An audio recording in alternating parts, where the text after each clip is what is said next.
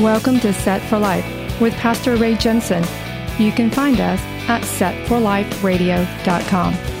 Romans 10:9 says that if you confess with your mouth the Lord Jesus and believe in your heart that God has raised him from the dead, you will be saved.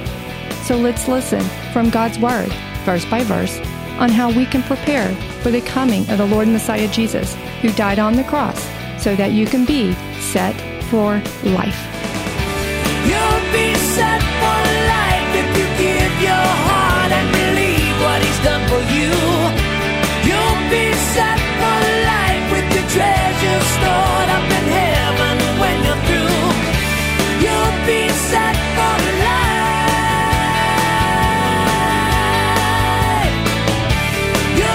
Well, here we go again. Uh, welcome back to Set for Life. And the reason I say here we go again is because we're going to see another incident between David and Saul. Here we go again. One thing I want to say before we get into this I have been dropping some weight. I've lost probably 15 pounds. But I want to talk to you real quick about the difference in long suffering and patience because I've been really learning about the difference between the two since I started this program. I've been to several parties where there was a lot of food and cake and things that were people were eating and I couldn't eat with them.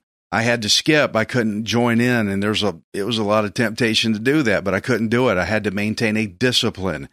But there's patience and there's long suffering. Patience is when somebody eats one meal in front of me and I look at it and I, I got to have this patience. I got to say, Ray, you'll get your own meal soon enough. It's not time yet because I have to eat at scheduled times. But that's patience.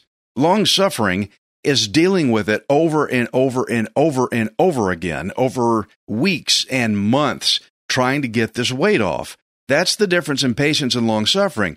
Patience is like an incident per incident. Long suffering is is tolerating it for a long period of time with many incidents, many circumstances, many times. And we're going to see a little bit of that played out in our story today. So let's jump right straight into it, shall we? 1 Samuel 26. David spares Saul a second time. Now the Ziphites came to Saul at Gibeah, saying, Is David not hiding in the hill of Hachilah? Now, my Hebrew's terrible, sorry. Is, is David not hiding in the hill of Hachilah, opposite Jeshimon? Then Saul arose and went down to the wilderness of Ziph, having 3,000 chosen men of Israel with him, to seek David in the wilderness of Ziph.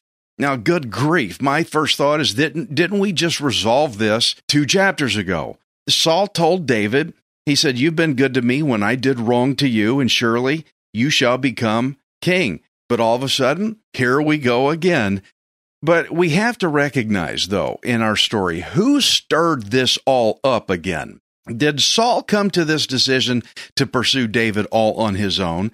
No. The Ziphites cranked it all up again by coming to tell Saul that they knew where David was. We know where he's at, and they riled him up. And so what happened was Saul had allowed bad company to stir him up again. You know how it is when there's some people that act a certain way until they get around other people and or unless there's more people and they have an audience, they act different. You know, Saul let bad counsel get to his ear. He listened to them instead of conducting himself according to the lesson he learned in chapter 24. He learned in chapter 24 not to mess with David, and he apologized, and I'm sorry, and he should have learned off of that. These guys came and stirred him up again. Let's read now 1 Samuel 26 and 3. And Saul encamped in the hill of Hachilah, which is opposite Jeshimon, by the road, but David stayed in the wilderness. And he saw that Saul came after him into the wilderness. David therefore sent out spies, and understood that Saul had indeed come. So David arose and came to the place where Saul had encamped, and David saw the place where Saul lay, and Abner the son of Ner, the commander of his army. Now Saul lay within the camp, with the people encamped all around him. Then David answered and said to Ahimelech the Hittite, and to Abishai the son of Zeruiah, the brother of Joab, saying, Who will go down with me to Saul in the camp? And Abishai said, I will go down with you. So David and Abishai came to the people by night, and there Saul lay, sleeping within the camp, with his spear stuck in the ground by his head. and Abner and the people lay all around him. Then Abishai said to David, God has delivered your enemy into your hand this day. Now therefore, please let me strike him at once with the spear right to the earth, and I will not have to strike him a second time. But David said to Abishai, Do not destroy him, for who can stretch out his hand against the Lord's anointed and be guiltless?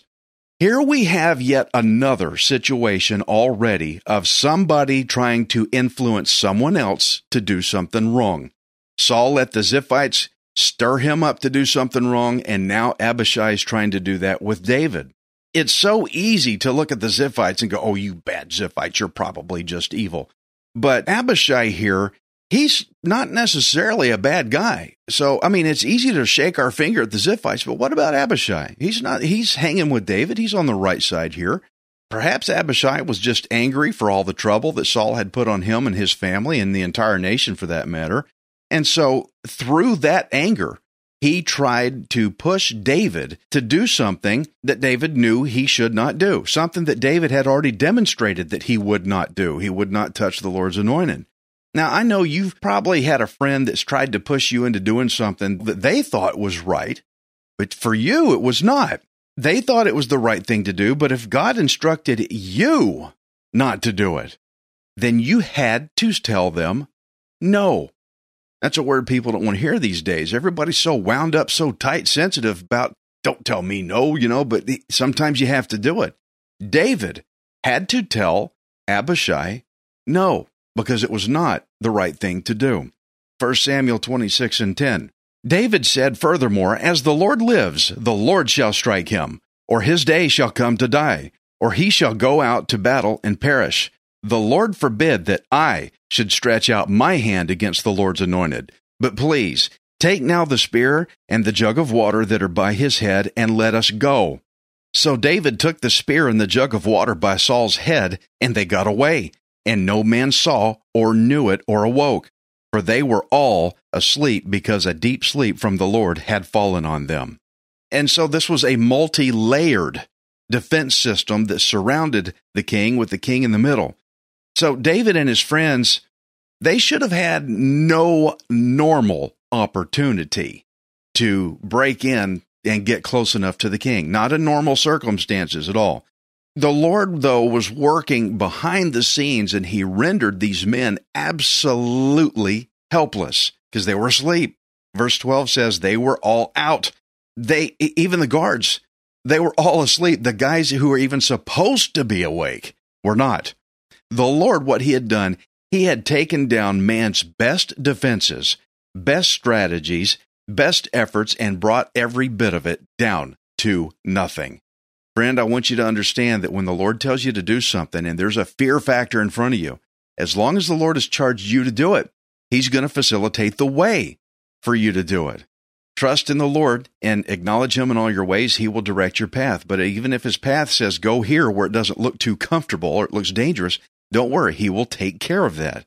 How easily it is that God can take the strongest and weaken them down to nothing. He can fool the wisest.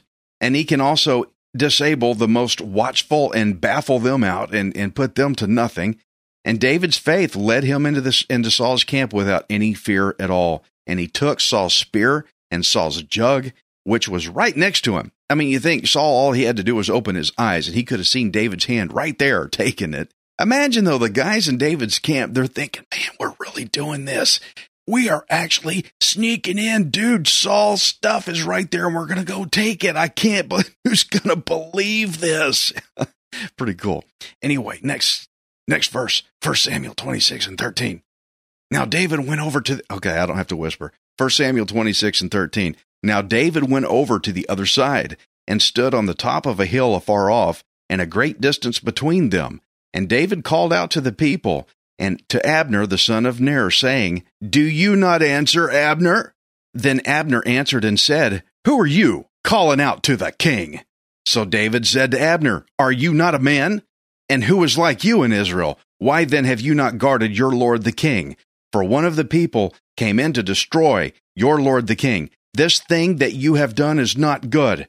As the Lord lives, you deserve to die. Because you have not guarded your master, the Lord's anointed. And now see where the king's spear is, and the jug of water that was by his head. oh boy, look at this. He showed him. I came in and took this. You know, Abner was taunted, so he felt like, Who are you to call out to the king like that? And David says, Hey, look what I got. Where's your tough guy tone now? So David taunted Abner for literally, you could say, laying down on the job and somewhat insulted his competence. He really did. This is a man. Guys, listen to this. David is a man, a godly man. And he asked Abner, Are you not a man? Like, isn't this what you're supposed to be doing? David just told Ab- Abner, Man up and do your job. Man up, do your job, do what you're supposed to do because somebody just ran in the camp and you didn't even know it. Man up and protect the king. You ought to die for this. Do your job. Very, oh, I love David. He's great. So before Abner had a chance to fire back any more tough guy words like, who dares call out to the king like this? David did the same thing that he did with Saul back two chapters ago when he cut off the robe. He, he cut, he showed them the jug and the spear that was by his head, yet another testament of, I could have killed you, but I didn't. David is not just being patient, David is being long suffering with Saul. Uh, what's the difference again? Uh, I got another example. My wife Anna says that the difference in patience and long suffering. She says that patience is waiting in line to get a donut at the store. That's patience. But long suffering is when you have to make the donut yourself. when you have to get out the mix and the eggs and the flour and the sugar and whatever flavoring. And if you make your own icing and the sprinkles and you have to mix it all up and put it in the oven and bake it or fry it, however you do it. And then you got to let it cool. That's more of a long suffering. it, it, it does take suffering to get a donut, especially when you've been on a diet like me. But anyway, that's what patience and long suffering thing is. Saul is really just one series after another messing with David, and that's more of a long suffering instance. Now, to give you a more biblical understanding of the difference between patience and long suffering, is that patience is more of how you conduct yourself in one single situation. Like right now, David is dealing with one single situation with the jug and the spear, but there's been multiple, multiple incidences we've been through that we've seen in the book that means David is going through long suffering, putting up with a lot, time after time after time again. Long suffering is when you endure with other people who continually try your patience day after day, month after month, and through many circumstances over a long period of time. That's why it's called long suffering. 1 Samuel 26 and 17. Then Saul knew David's voice and said, Is that your voice, my son David? David said, It is my voice, my lord, O king. And he said, Why does my lord thus pursue his servant? For what have I done, or what evil is in my hand? Now therefore, please, let my lord the king hear the words of his servant. If the Lord has stirred you up against me, let him accept an offering.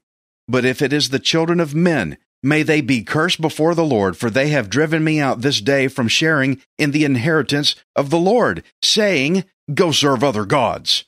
So now, do not let my blood fall to the earth before the face of the Lord, for the king of Israel has come out to seek a flea, as when one hunts a partridge in the mountains. Seeking a flea, you know, what can a flea do to you? All it can do is bite you and probably no big deal. I mean, he's He's saying you're going after a flea like you hunt partridges. Uh, uh, uh it's like saying overkill. You're really overdoing it just for one guy who's not even trying to hurt you. Saul woke up and he immediately recognized David's voice. Hearing David's voice, his plea, What are you doing? Why are we at this again? Here we go again. Leave me alone. I, you know, I personally have lost track, unless I was to keep a list in a notepad, I've lost track of how many times David has asked that question. What have I done? Why are you after me? And so David came up with a number of alternatives that they could resolve this conflict instead of Saul wasting so much time and effort and manpower trying to come out and find him. And so he offered the first alternative in verse 19, which was if God had stirred Saul up against David, if David did something wrong that David was unaware about, and God sent Saul to get him, then David needed to repent of whatever it was. And then an offering would have been made to cover that. So he says, let's make an offer. I'll make an offering for it. I'll, if I did something wrong, tell me. I'll repent of it. But the second alternative here was if other men were responsible, then they should be cursed by God because they were interfering with David's ability to worship God from his own home. Because David had said, They have driven me out from sharing an inheritance of the Lord. In other words, they have driven me away from my home. And the reason David made that point like that, oh, that, that, why don't you just go worship God somewhere else? Was because the men that did it, they said, go serve other gods. Get out of Jerusalem. Go find another God to serve. This is the way David's taking this, okay? So he offered Saul two options. Number one, if God sent you, I'll repent of it and we'll put a sacrifice over it and get done with this today. But if others caused you to do this, then they should be cursed because they are interfering with my proper worship of the Lord God of Israel. 1 Samuel 26 and 21. Then Saul said, I have sinned. Return, my son David, for I will harm you no more, because my life was precious in your eyes this day. Indeed, I have played the fool and have erred exceedingly. And David answered and said, Here is the king's spear. Let one of the young men come over and get it.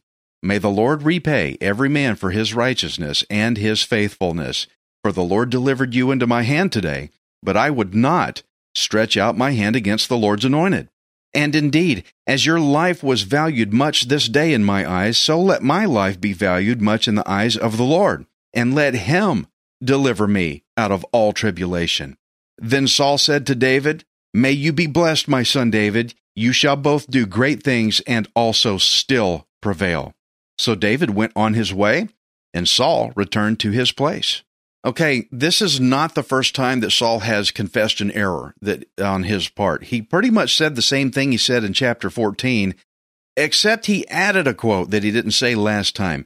This time he said he acted like a fool. He played the fool this time. I want us to consider again here. I want us to consider why Saul got wound up to run after David again in the first place because he did not come to this decision on his own. He didn't invent this on it. He somebody else, some external force pushed on him. It was the Ziphites that helped to influence Saul to get into slipping up again and to fall into trouble. I want you to look at 1 Corinthians 15:33. Says, "Do not be deceived. Evil company corrupts good habits." Some versions of the Bible will say, "Bad company corrupts good conduct, or good behavior. Friends, this means that you do not, hear me, this is a tough one for a lot of us to swallow. You do not keep company with ungodly people because their bad actions will drag you in with them. The Ziphites had this negative attitude and they dragged Saul in, and now Saul's in trouble too. They enticed Saul to act against David by snitching. We know where he's at. He's over in our woods. Come on, Saul. That's not good. I want you to see Proverbs 1 and 10. It says, If sinners entice you, do not consent. I'm going to read that again. If sinners entice you, do not consent. I want you to consider the Pharisees real quick. They dragged that woman in front of Jesus. She was caught in adultery, so they snitched on her. And, you know, they didn't bring her to Jesus, though, because they really cared about her. They had this other agenda. They had a bitter, merciless motive behind it because you notice they didn't bring the man. He didn't see him in scripture, did you? They're picking and choosing how they want to run this. So they didn't care about her and all. They had an agenda here. They wanted to trap Jesus in the law. They wanted to trap him so they could find a way to legally kill him. And so they used her to show how wonderful righteous they were. Look at this woman, Jesus. She committed adultery. Now, don't we look so good? We are just the best things in town. They had an agenda. They wanted something out of this. They wanted to look good to increase their prestige to increase their self feeling of godliness. But Jesus would not allow the Pharisees to entice him. He would not let them drag him into whatever it is they were trying to do. Jesus would not be manipulated. Jesus would not look at the woman and go, Oh, yeah, she committed adultery. That is pretty bad.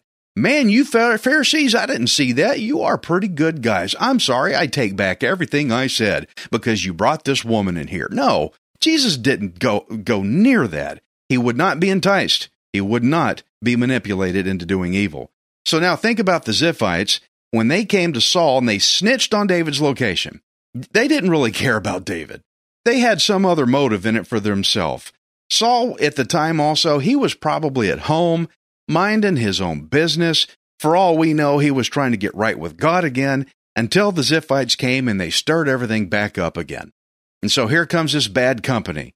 But the reason they did it is not because of David. They had their own merciless, selfish motive behind it. They wanted something out of this. Who would not want to cozy up to the king and do a favor for him and so he would turn around and go, you know what? You're a bunch of good guys. I think I'm going to give you a reward or something. And then they're going to line their pockets. They had a motive behind this. They used David. The Ziphites used him, threw him under the bus, just like the Pharisees did with that poor woman, just to try to manipulate Saul. But Saul was enticed and he was manipulated by them. And as a result, who got in trouble? Did the Ziphites get in trouble or did Saul get in trouble? Who was coughing up the confession? Who was really getting barked at here? Who was David calling out to? It wasn't the Ziphites, it was Saul. He was the one that got into trouble again. And you notice that this second confrontation between Saul and David was worse than the first one because this time it included a bunch of David's men and a bunch of Saul's men. So the it's getting bigger the trouble is de- was deepening. Friends, we are to shun, we are to put away, and do not listen to the advice of ungodly, corrupt people. Look at the trouble that it got Saul into. People that are going to try to corrupt your behavior, they're going to tell you ungodly things. If they you let them entice you, they'll draw you into trouble. And who's really going to get in trouble? Them or you? You will be the one in trouble. Proverbs 1 and 15 says, My son, do not walk in the way with them. Keep your foot from their path, for their feet run to evil, and they make haste to shed blood. Now, if some of you are thinking, well, gosh, this looks like if my friends are ungodly, I'm supposed to just get away from them. Yes, that's what it says. Well, I can't believe the Bible would tell me to turn on my friends and leave. If your friends are ungodly, if they're causing trouble, you better get away from them, no doubt. Why is that? That's not really a hard equation. Get away from them. It does not say though. Here's here's where I think the confusion comes in. The passage says get away from them. It does not say stop loving them. That's what it does not say. Get away from them. Don't hang out with them. Don't walk in the way with them. That means when they go do stuff, hey, come on, hang out with us. Go do what we're doing. Don't do it. Come on, let's go do drugs and let's have a good party and all. Don't go for that. But they're my friends. Stay away from them. The Bible says, do not walk in the way with them. Keep your foot from their path. They're in a hurry to go out and do bad things. Stay away. If you're trying to follow Jesus, but all of your friends won't, then walk by yourself.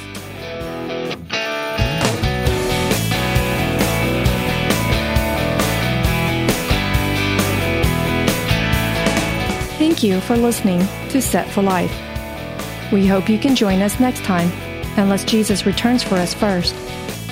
Set for Life is the radio ministry of Pastor Ray Jensen. We invite you to subscribe to our podcast at setforliferadio.com. Hi, this is Ray Jensen. Thank you for giving me the opportunity to encourage you in God's Word. If the Bible doesn't excite you, then you're not reading it. I want you to remember that you are not worthless, you are priceless. Messiah Jesus died on the cross to redeem you so that you can be set for life. You'll be set for life. You'll have all you need. Just receive with a willing heart. You'll be set for life. You'll be on your way any day you decide to start.